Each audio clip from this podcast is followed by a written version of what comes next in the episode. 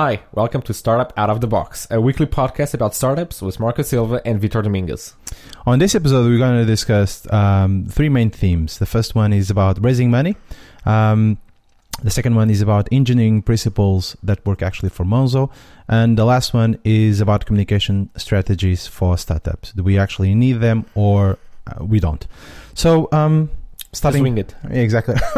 so let's just start with the first uh, with the first uh, topics, which is uh, raising money. Yep. If it has any kind of benefits, first of all, for startups, and secondly, um, uh, what kind of benefits are they obvious or not, and also um, if actually raising money gives the startup any kind of validation about its purpose Mhm. or business plan or strategy. So um, raising money. Raising money. Uh, So, two ways. You can bootstrap it. Mhm. That for me was kind of like the normal way to do it. Uh, and then you have raising money from VCs or friends and fools and family. Yeah. But, but it, that's usually the family, the bootstrap part. Mhm. So there's this tendency that you need to raise money whatever you're building. So bootstrap is not a viable option for some people and they have to raise money. And because for them it's a kind of a validation of the idea. Hmm. While in reality it's not. It's just most, most of the times it's the VCs. They kind of like your idea, they like Mhm. your team. Sure, let's give it a try. But it doesn't mean that there is a real need for that product or that idea in the Hmm. market. It's more of let's wing it and see Hmm. what this works. So that's one mistake that uh, founders have when they raise money. They believe that that's a validation of their idea. Yeah. Well, it, it it can be sometimes because if you if you actually need a lot of money to put the product in the street, actually you need to raise that money, Yeah. right?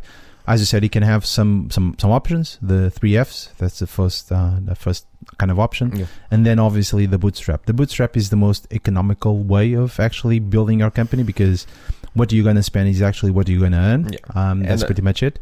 If you're going to go with VCs, then you need to give some equity to uh, the people that actually Yeah. are investing in you, and that's where probably the problem starts, right? Because Problem you- number one, yeah. You have someone else uh, calling the shots. Well, Exactly. not calling the shots, but opinion, uh, giving their opinion yeah. and kind of forcing you to follow their opinion because they they gave money to you. So Well, it makes sense, right? So Yeah. if, if you just give some money some to someone, then you need to actually either either be consulted or um, your opinion is heard and, and actually Yeah. it's taken in into consideration. So that's one of the issues where you, if you get VC money, you have to be sure that you're aligned, that the VC is aligned with your ideas of the future Yeah. of the company. Because that's also one of the problems with VCs and raising money is after you raise money, you realize that the VCs want to push the company in one direction because Yep. they want to get their investment back quite fast, and it's opposite on what you as a founder thought about your company. it is. Uh, so that's one of the also the, the risks of raising money is you're going to focus on the prof- uh, not profitability but r- growing the company the fastest possible and but not and that might not be the best profitable option for the company exactly. uh, you have a lot of examples from uh, fintech companies like new banks uh, or even snapchat in the beginning or facebook that for years they didn't make any profit from the users. Uh, only when they started to focus on the product focus on revenue that's when the, the scale started to shift. So and of course that might be too late if you don't realize it. Yeah, but the thing is, um, there's there's not a lot of companies that actually can be like Twitter. Mhm. Um, as you remember, Twitter it went I don't know for seven six years without making any money. Mhm. just just from um, raising capital and Yeah. actually this kind of investment. So they didn't have any kind of product. They they weren't getting any money from the users yep or their network, and they had to actually pay salaries and stuff like that. But the the other thing with with raising money is that it gives you some kind of false hope when it comes to validation.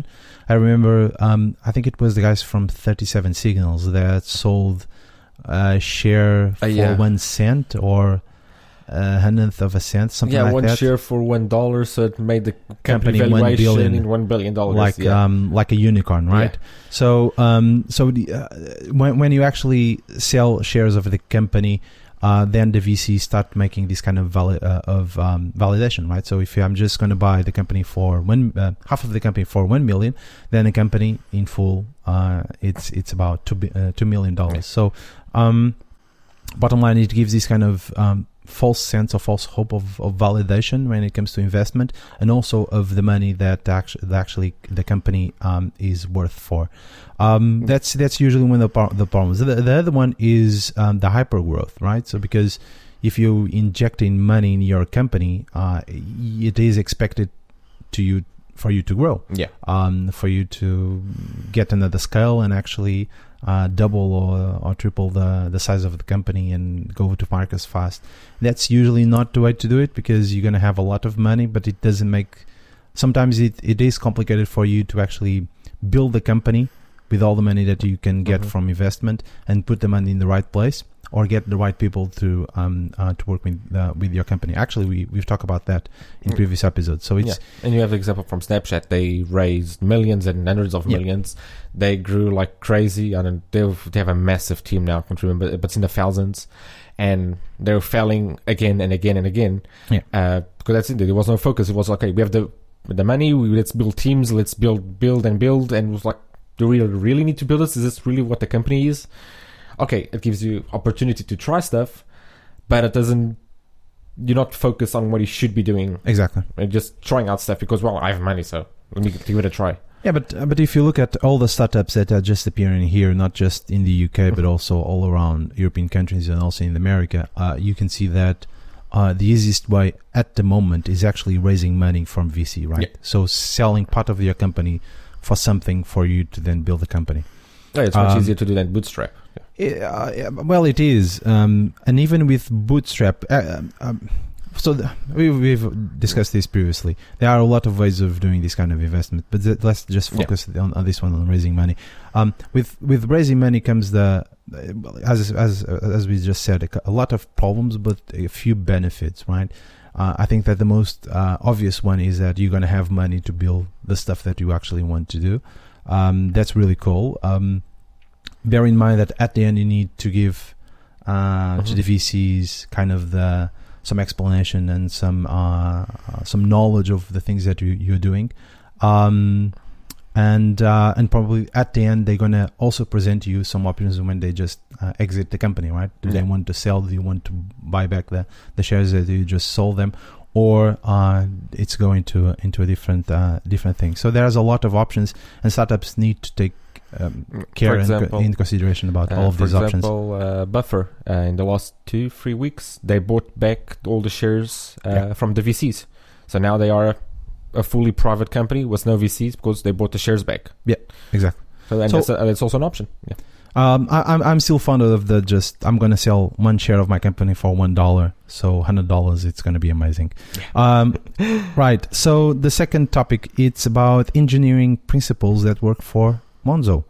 So Um, Monzo is a fintech uh, company, a startup. Uh, it's a bank. It's in there is a new name for that. It's called the Challenger Bank. It's a Challenger Bank. It's not a traditional one. It's uh, someone that's challenging the market. Well, never mind. Carry on. Are they challenging the market?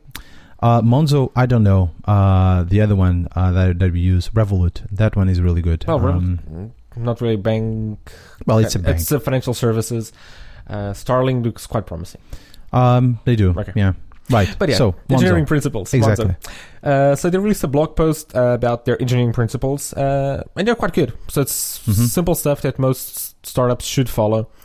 Uh, but they've there's this mentality. They failed to to, to they do that. because yeah, yeah. they think it's simple. There's something wrong about doing simple stuff. That we have to show that how big we are, how complex we are. We're not a simple thing. No, no, we have Mhm. to change and add and build and build and and then no one knows what the hell is happening inside there. Mhm. So and they'll f- give you uh, like twelve uh, points that follow kind of like the principles from agile, from lean, Mhm. but also simple principles that we learn kind of from university, but also from practice on working with other people. Mhm. So principles like ship it and iterate it. Mhm. So iterate continuously, ship continuously. Don't wait for one year to release something. Make small changes. Do them often. Don't Yeah. wait to do the deployment of a massive bundle of everything together, like ten features together. No, one at a time. Just commit, change copy, commit, deploy that stuff. See what impact those changes have. Technical debt uh, is a useful tool. Uh, you have to realize that technical debt is going to happen. You, the- the- uh, you won't Yes. be able to fight against it. I'm I'm I'm I'm going to argue against this one. Uh, I don't think it's actually a useful tool. Um, it needs to be dealt with. Yeah. Actually, uh, you need to understand what kind of stuff are you leaving behind and how can you transform that in the future. Yeah. Um, I don't think that if you're gonna iterate and you actually going to ship things faster, technical debt is going to just going to slow you down. But that's kind of my, Well, my uh, point. that's how you deal with technical debt. If you don't Sure. deal with it, then Yeah. you're going to be screwed. Yeah, yeah, yeah. But you have to realize it's there. You have to deal with it, but you also accept that you you can create some technical debt and realize in the future you have to fix it. Yeah. Um, solve problems at the root. Mhm. Uh, most people just try to think, okay, I'm going to put this hack in place, and then another hack in place, and another hack in place. That's not really technical debt. That's really you're going to screw yourself. You're gonna- exactly. You're going to screw the whole thing. Uh, do not accept deviant system behavior. What do you have to say about that? right. Um, Actually, I don't know what, what they meant about this point. I can't remember. Uh, well, I faced this uh, previously.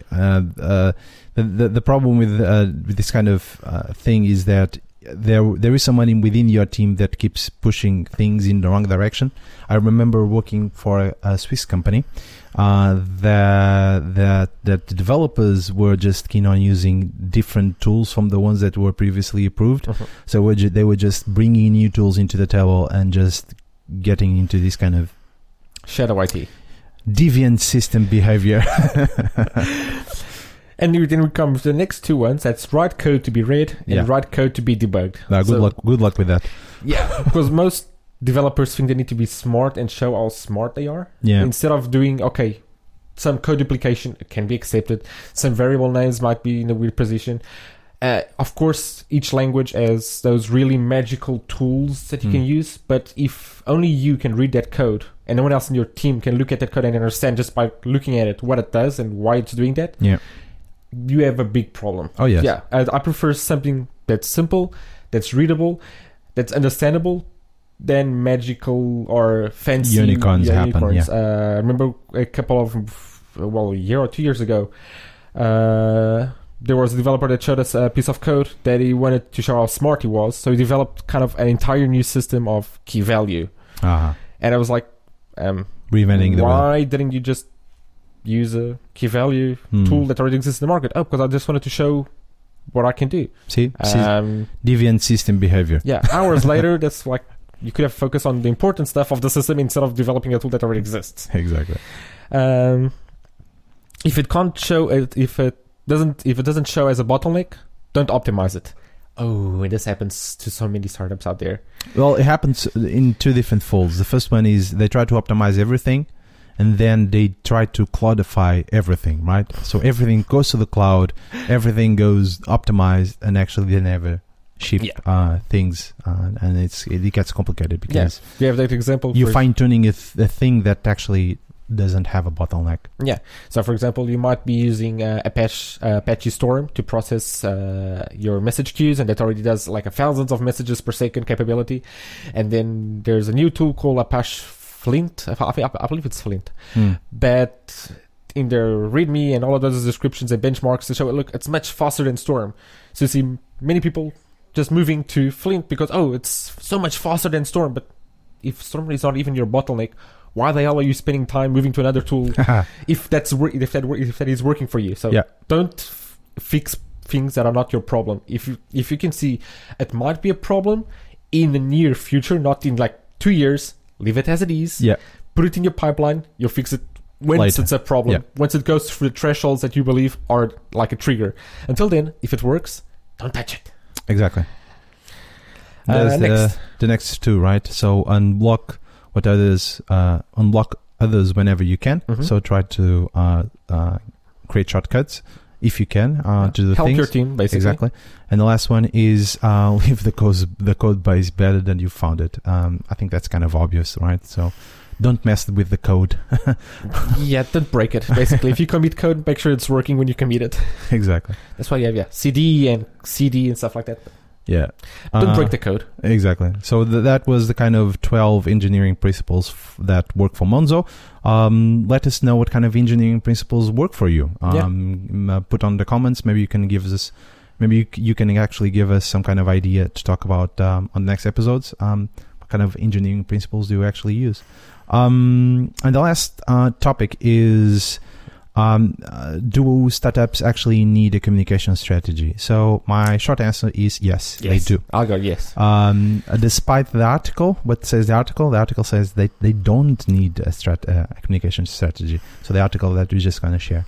Um, actually, I think that they do. They need to uh, think uh, about the audience that Mhm. they're going to reach, uh, how they're going to reach this, and also the communication strategy is not just uh, how do you reach your users, but uh, actually how do you reach either investors or um, how do you pitch the company and how you tell the story to your Yeah. employees, right? So it's the kind of the principles that you're going to teach the people that work for you uh, when they talk to friends about the company they work for, right? So what do you want to be uh, known for and heard for, and and that's the kind of um, the communication that you need to put out uh, out there. Obviously, there are uh, tricks and there are stuff that you need you, that you can do, um, but usually um, I don't think that most of the startups they don't need to go to a commu- proper communication agency to Yeah. build this this kind of stuff. They can do most of it in house if they have the It's a matter of, of yeah. using your brain. Yeah, uh, exactly. Think about what you're saying. Think about if it makes sense in the to perspective of a company. Uh, you don't want to come into a PR nightmare, for example, like Tesla and Elon Musk. Yeah. When Elon Musk Oh, no. says stuff and Tesla then has to back it up. Yeah. So pay attention to what he's saying. Think about it. Use your use your common knowledge, uh, and have patience. Yeah, and and also one of the things is that um, if you have a technology company, a technology startup, if you want to pitch to journalists or to media, you need to take care because uh, it's not the- on the other side. It's not just a journalist that doesn't understand about technology. Actually, they care, but they don't care enough about the backend that you're actually using. If it's Python, if it's They don't care. PHP, they don't care about that. The They don't care users don't care. Actually, the, the, the, the, uh, when you do this kind of communication and when you pitch to journalists, what you need to know is if I was, uh, if I were a journalist, how would I pitch this to put in a newspaper or to put it Mhm. in an, in an article? So um, I would say that half of the work is actually you as a as a company as a startup doing this kind of uh, report to the journalist, and, and then they just have either copy paste or just put Yeah. some comments. That's usually the best strategy to do this. Obviously, there are as I said, some workarounds with Mhm. social media and, and the people that work for you to put the message there.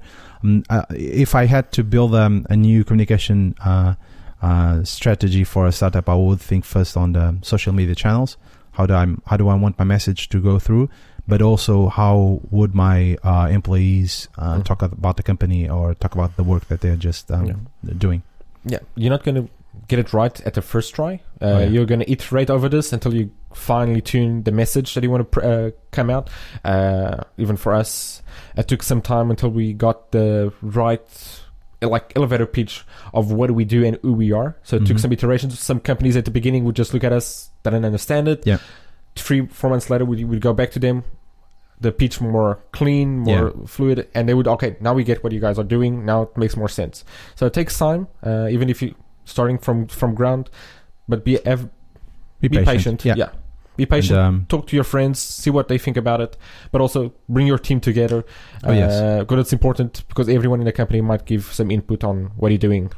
Well, ask your employees, ask the people in the company if they have to explain the company to their grandmother or grandfather or niece or whatever, six year old niece, uh, about what they do and, and ask them. Yeah. Right? Maybe you can have different answers and then you have, um, can you get the proper pitch after that? And you might be surprised if your company is less than one year old. You might be surprised the amount of different Oh, yes. interpretations of what the company does that you will receive. exactly. You will be surprised about that. Everyone has their own, um, what we used just, just back then, the deviant system behavior. Everyone like has, has their own perspective of what the company does. exactly exactly um yeah that's it that's that's it for the episode uh, 12 as i believe if i'm Yeah. not mistaken um It's a slow so pace, slow pace, a pace. Uh, blah, blah, blah. I can't even talk. I need more coffee. it is so um uh That's a slow let's- ride. Flu, flu. let's yeah. continue the conversation next week right all right cheers bye Cheers.